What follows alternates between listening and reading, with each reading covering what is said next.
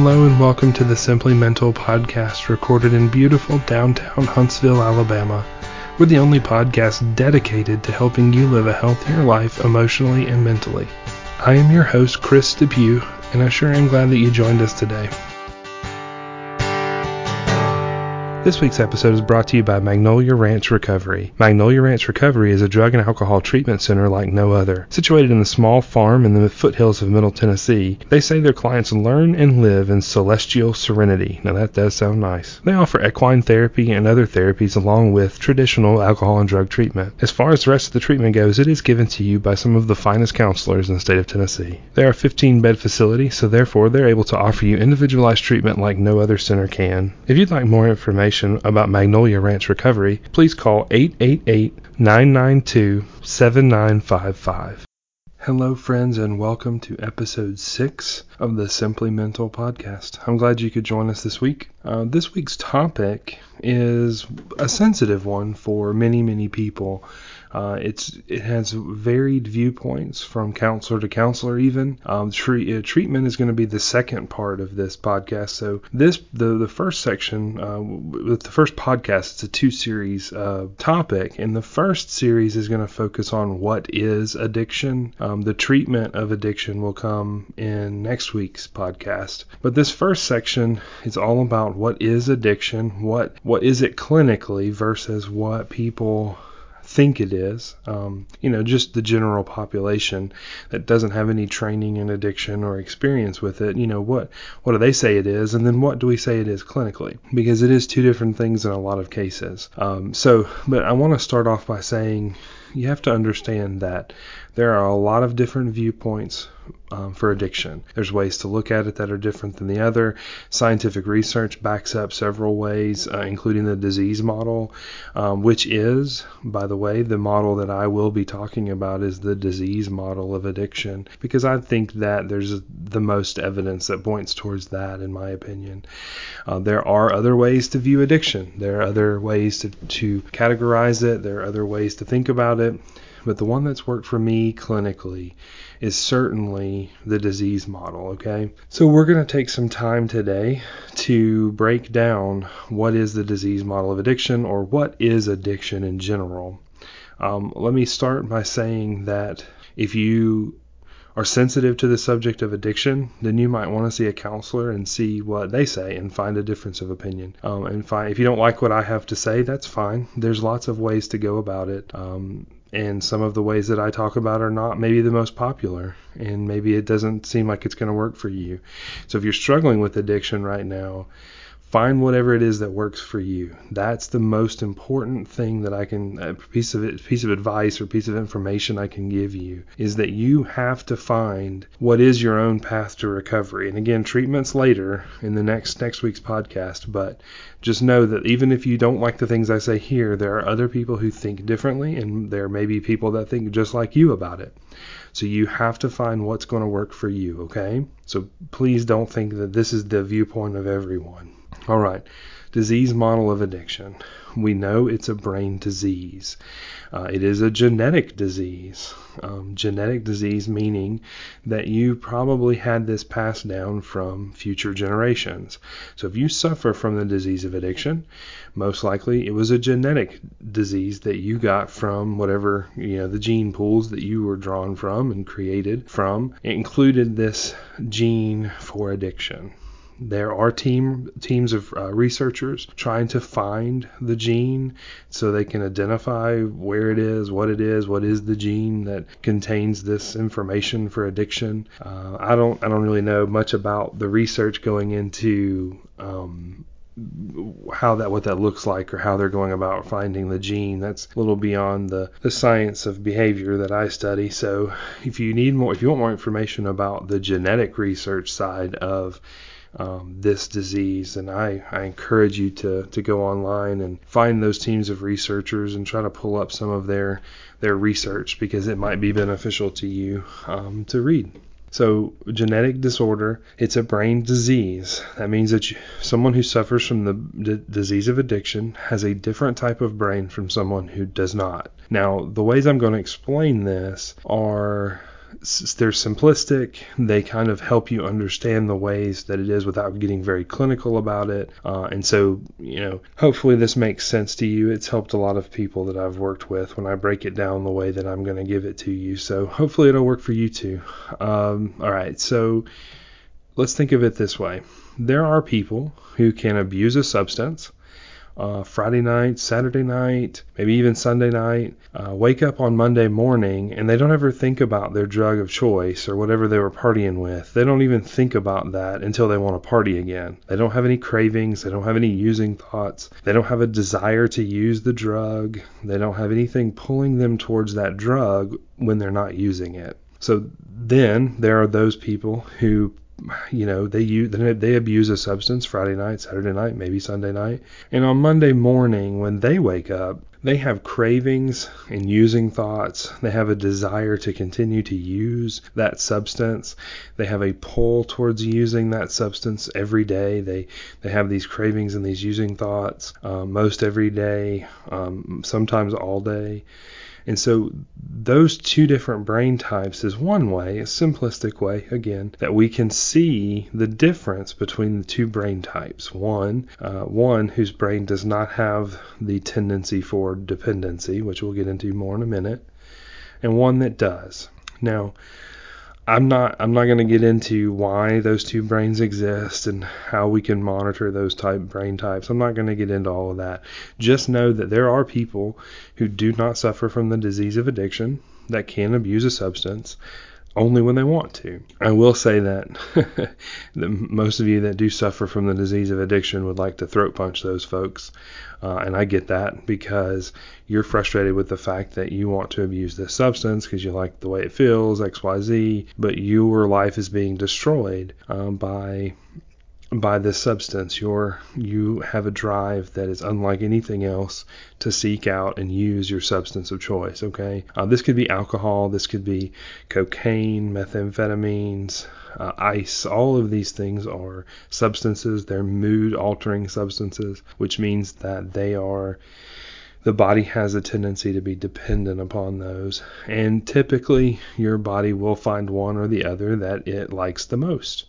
Um, all right, so let's move into dependency and why we call why I keep using the word dependency. Um, clinically, we don't really throw out the word addiction too much. We do, um, we do a lot just when we're talking, you know, in, in casual terms about addiction. But truly, what goes on in the body is a process of dependency.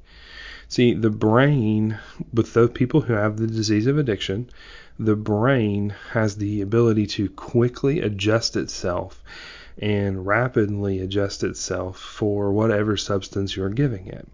So if it's an opiate, like a painkiller that you're addicted to or you're dependent upon, your brain will. So what it does in the brain is it allows dopamine to float between receptors longer. And so if that's the case, then your brain is really super smart and efficient. And so your brain says, well, if it's going to allow this dopamine to be in the system longer, then I'm going to stop producing maybe some of this dopamine and other things. Um, and when it makes that adjustment and shifts, it's then become dependent upon you giving it that substance every day. Now, again, this is a very simplistic way to look at it and explain it, but it helps you to understand what's going on in the body. So, if your body becomes dependent upon an opiate, a painkiller, for survival essentially. But it's not necessarily survival.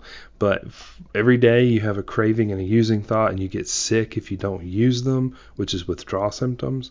Your body's dependent upon it. And so when you don't use your body tells you through withdrawal symptoms that hey idiot you've got to give me this because you uh, have been giving this to me for a while and I'm now dependent upon it. So you better go find it, go do it, go get it, whatever it takes to get this substance back in me because that's how I'm surviving right now. And so, again, simplistic as it may be, that is a really good way to think about what goes on in the brain when you become when you abuse a substance and then become dependent upon it.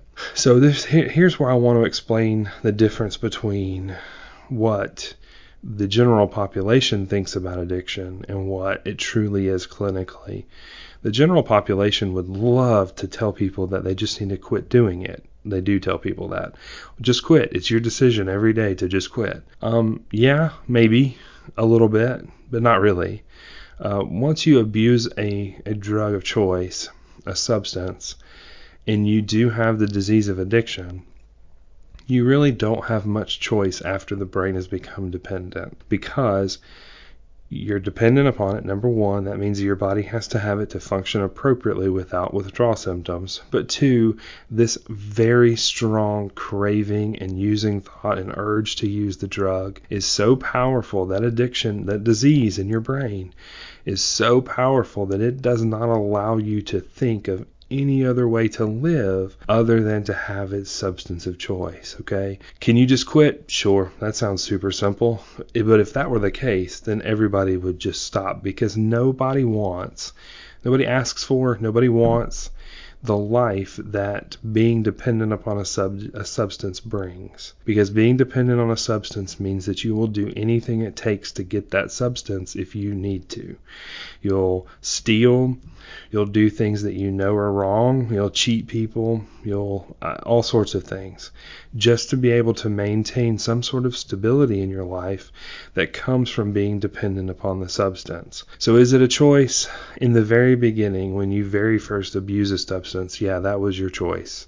But once the body became dependent upon that substance, there really and truly was no longer a choice. So the world, the general population kind of gets that wrong sometimes. It's not as easy as just saying, I'm not going to take this anymore and move forward. If it were, people like me wouldn't exist. Uh, we wouldn't need to. I think it was, um, Carl Rogers, maybe, or maybe uh, one of the other great minds in the counseling world said that if there wasn't abuse, or addiction, there wouldn't be a need for counselors in the world. And I, some days I truly believe that that would be the case. If there were no abuse and no no uh, no addiction in the world, we wouldn't have a purpose. So there wouldn't be people like me if it was as easy as just saying I don't want to do this anymore because of the consequences. And that's the main concern. All right, so brain disease, dependency, explained a little bit of that. I want to talk to you about what's called the three C's of addiction. And these are the things to look out for in your life when you're out and about going about things because they can occur for lots of things in your life not just a substance but this these three things being present really indicates that there could be a really major problem or one that's upcoming maybe. All right so the three C's of addiction these things have to be present in your life to really and truly be diagnosed with a dependency of a substance okay? All right so the first C is compulsion to use. So a compulsion to use is beyond a choice. A compulsion is I have to do this to survive. I do this without any brain activity, any brain thinking, any prefrontal cortex really uh, activity. It is an instinctual. I have to go do this and get this substance in my system um, immediately, and that's a compulsion. Way different than what the general population calls a habit. A habit indicates more thinking than it does instinctual compulsion. And this is again simplistic way of looking at it, but I want to put it this way because it seems it, it's helped a lot of people after I describe it this way there are substances like nicotine, like maybe cigarettes. You know, generally speaking, you think about wanting a cigarette and then you go, oh, okay, well, maybe I'll go out and smoke right now. Hey, I want a cigarette right now. Let's go smoke. That's more like a habit than drug use, where it is some sort of deep, um, deep rooted desire and need and craving, uh, and again, dependency to survive. Um, then, then nicotine. So you, you have a, a, dependency is a is a much deeper, no thought kind of process. That's what a compulsion is, and that's what addiction dependency is. A habit is something that really you do have more thought about than you thought you did. Okay. All right. The next C is continued use despite negative consequences. All right. So when you have a dependency on a substance, you may get in trouble. Um, like I said, you have this desire to use this drug of choice no matter what. So you're out there living a lifestyle typically that is not one that you would have ever chosen for yourself. You're having to steal from people, from stores, just to support the habit. Um, it's not just stealing, there's a lot of other things that go into this as well, illegal activities. But I will say that stealing is, is on the top of the list, one of the first things people go to. So you'll steal people that you, from people that you love, people you never thought you'd steal from and that's this drive all right to, to get this substance. So that's where neg- negative consequences come from those behaviors. And when you have a negative consequence and you continue to use beyond that negative consequence that in itself is what I'm talking about. Continued use despite negative consequences. So that's the second one. The last one is loss of control. So control is the next C, but it's really loss of control. And and I'm not really talking about loss of control of your life, although that does happen as well. What I'm talking about more than that is the loss of control over the amount of a substance you're going to use. So what does that look like? Um, for alcohol, you might often have a dependency. If you have a if you have a dependency on alcohol, you might tell yourself on the way home, "Man, one beer for dinner tonight. I want to have one beer. That's all I want to drink." Of course, this is if beer is your alcohol of choice, but uh, I'm going to have one beer tonight for dinner, and that's all I'm going to drink. And then when you get home, the entire refrigerator of beer is gone. That's loss of control over the amount of substance you're going to use. So if we're talking about pills, let's go back to Xanax, benzodiazepines, or you know, which is Xanax or or Klonopin, and then or painkillers, whatever the case may be. You might get a ration of those pills, and you say, okay, well I have I have 12 pills, and I need to make these pills last me the next two three days, say. And I'm telling you that it never happens. I know there's some people right now listening that are laughing because that when as soon as I said that, they knew that that's not going to happen. You telling yourself how much you're going to use and I, you're spacing them out for the most part, that never happens. Okay, so that's what I'm talking about: loss of control over the amount of the substance that you're going to use. All right. So we talked a little bit about the disease model, how we know it's a disease model. We've talked a little bit about the three C's of addiction to look out for in your life. Those can actually occur for behavioral addictions as well, not so strongly represented really, but but they are present for most um, behavioral addictions like gambling or pornography or a sex addiction. Those things are also present in those areas, but again, they work a little they work a little differently than a drug of choice that you're taking, a substance that you're taking. We talked about that. Um, the other things that I want to say that the world thinks about is the world wants to talk about how people who become dependent upon a substance are no good. They are worthless drains on society. I hear that quite a bit. I have people tell me, I even have had a clinician before tell me that I'm wasting time working with people with addictions.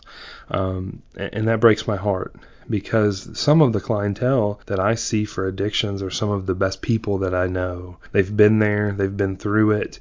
They're more than willing to help with anybody trying to go through it. Matter of fact, some of the programs of treatment, that's a big component of it. And we'll get into that next week. But I, I want to say this word right now. If you are struggling with an addiction, if you have a substance that you abuse, that you know has gotten out of hand. You've had to shift your lifestyle because of this use of addiction. If you've had to call in to work because you had to go find your drug of choice before you could function for the day. If you're missing work, if you're missing out with family time, if you're isolating a lot, you need to reach out for help, okay? And yes, this is very, very, very hard, um, but you have to get help because the brain disease of addiction, if it's continually fed, if you continually feed the addiction, give it more substance, give it more drugs of choice, it will kill you. It is a progressive and um, chronic illness that will not go away on its own. Uh, you cannot will yourself out of this most of the time. There are those stories of people who do, and that's great. But for the majority of people, you can't will yourself out of this. You're going to need help, and that's what we're going to talk about next week is how to get help. I want to point to a sponsor of this podcast uh, as a great resource for getting help.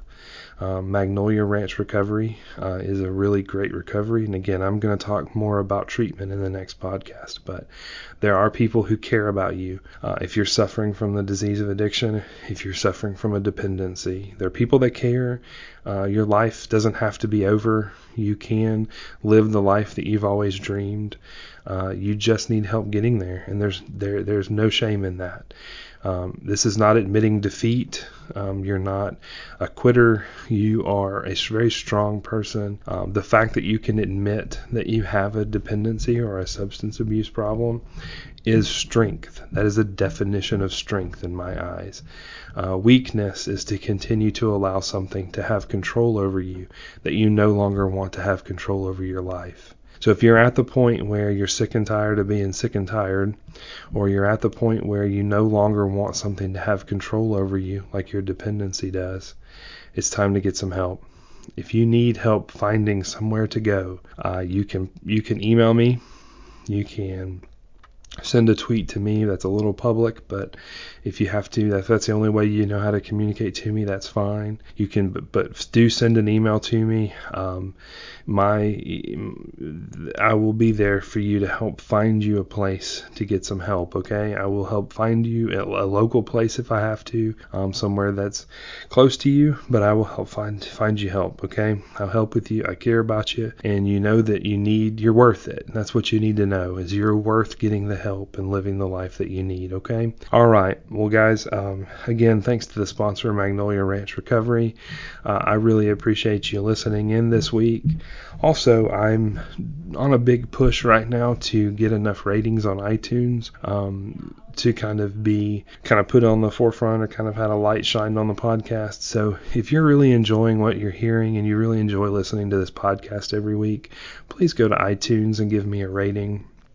I would really, really appreciate it. It would mean the world to me. Um, uh, also, if you think that you want to or you're able to support financially, if you're enjoying this and you think that supporting financially is, is something you want to do, I have an, the ability to do that through Patreon, and that's P A T R E O N dot com forward slash simply mental.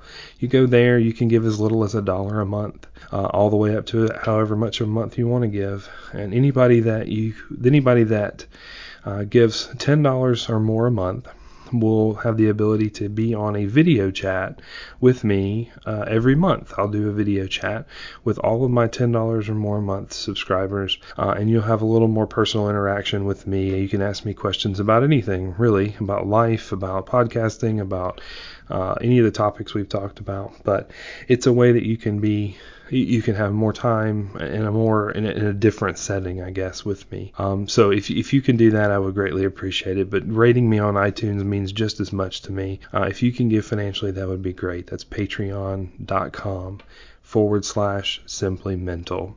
Um, all right. Well, thanks, friends. Thanks for hanging out with me for a little while.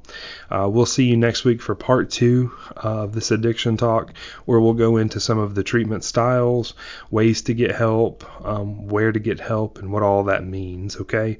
Thanks so much for listening. We'll see you next week. This has been the Simply Mental Podcast. Thank you so much for listening. I want to remind everybody that the information shared in this podcast is not meant to replace the information from a professional. So if you need a professional, please be sure to reach out and find a professional in your area. Thanks again for listening. Be sure to subscribe in iTunes and also rate in iTunes. We'll see you next time.